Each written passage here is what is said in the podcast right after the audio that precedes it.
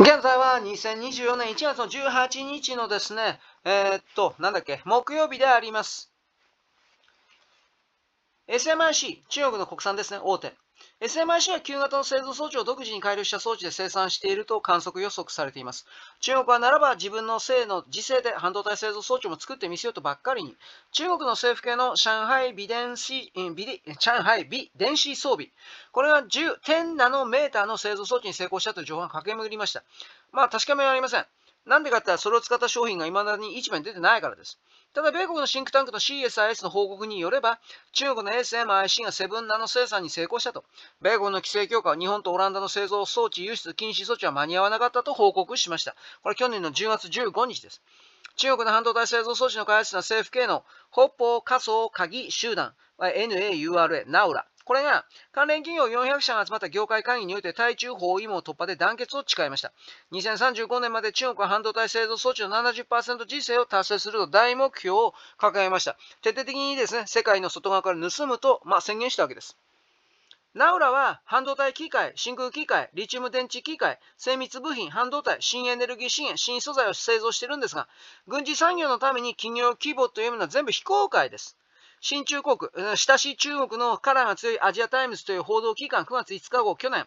SMIC が seven ナノ半導体に成功したと早くから報じてました。理由は SMIC に残った台湾と韓国の優秀なエンジニアが数百人もいること、400人か500人もいること。また、オランダの半導体製造メーカーの ASML が、米国の制裁の前にすでに14ナノに関しては輸出済みであったということを挙げています。だけど、 seven ナノというのは、米国のインテルも製造していますが、ぶどまりが悪くて、つまりぶどまりが多くて、つまり失敗品が多くて、なかなかうまくいかない技術であり、まあ難しいんですね、量産に関してはちゃけ。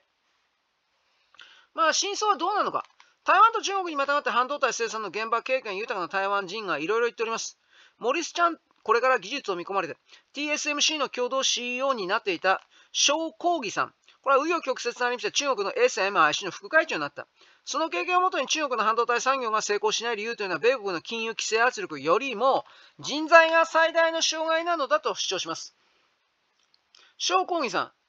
台湾の大学から米国のプリンストン・スタンフォードに渡って博士号を取得して、テキサス・インストゥルメンツ、TI ですね、あと HP、ヒューレット・パッカードの研究開発でラッツ1を発揮しまして TSMC に呼ばれました。で、翔さんは、翔工員さんは2013年に TSMC を退職しまして、中国に渡って成り物入りで騒がれていた SMIC で働くことにします。台湾半導体のトップクラスが中国半導体の中枢企業に移籍したわけですから、台湾で大騒ぎになりました。裏切り者を呼ばわりされました。彼のコネでオランダの ASML から最新の半導体製造装置を獲得しようとした矢先、米国のブラックリストに乗って破談になります。さらに SMIC の内部構想に巻き込まれて HSMC に移籍したんですが、武漢更新というところに移籍したんですが、この企業は半導体除籍を狙った詐欺まがいのインチキ企業でした。小工義さんは中国企業は研究開発の技術的側面を解決できるかもしれないが、最大のハードルは人材だと結語結論を出した。つまり技術開発を優先するより金儲けと出世が彼らの生き方であり、そうなると半導体開発はうまくいかないというわけだということ。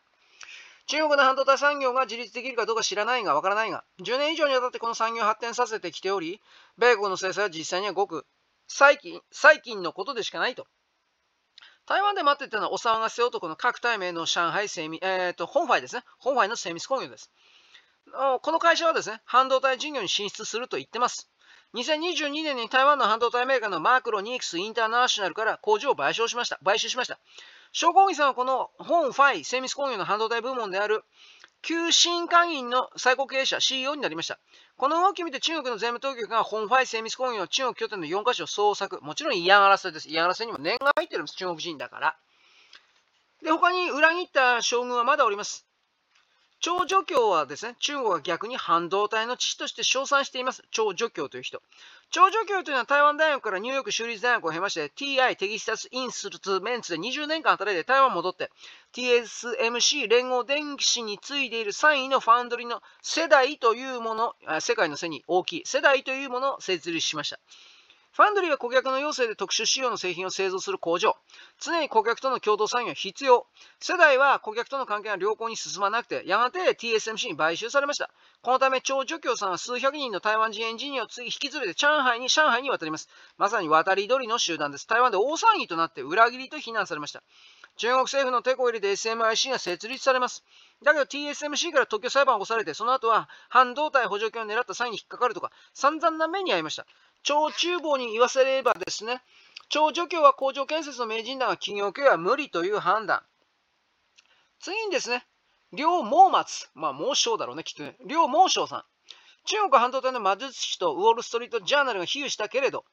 あ、両か、両毛章さんですね。比喩したけれど、台湾では裏切り者です。中国では救世主です。SMIC の 5G 半導体を成功に導いたのは彼です。彼は台湾生まれであって、で、国立成功大学電気工程学系で修士号を経て、カリフォルニア大学バークレー校で電子工程博士号を取得しています。その後に米国 AMD、アムドですね、アドバンストマイクロデバイセスを経て、TSMC のシニア超台湾聖火大学電気経営教授、韓国政金館大学訪問教授を経て、韓国のサムスン副社長、を継いで SMIC 共同主席兼執行理事を歴任。台湾、米国、韓国、中国と渡り鳥の典型の人です。韓国サムスンが TSMC に猛追できたのは寮の活躍だったわけです。その後彼は台湾の TSMC に移籍するんですが、居場所がなくなって次に中国に渡ります。2017年、寮は SMIC の14ナノ半導体製造を成功させて中国で英雄になりました。もう一人は高経前です。こうも台湾生まれです。D ラムのゴッドファーザーと言われています。台湾台湾大学科学工業系を卒業いたしまして、ノースカロライナ州立大学で修士を、最初はフェアチャイルド、ついでインテルに移籍して、1987年に TSMC に転職しました。2015年に後継前は中国に渡りまして、思考集団の副総裁。ところが、翌年退職しました。その後襲ったのが日本人の坂本幸代さん。つまりこの LP だからマイクロジャパンの社長、マイクロンのジャパンの社長になった人。だけど思考集団は倒産しました。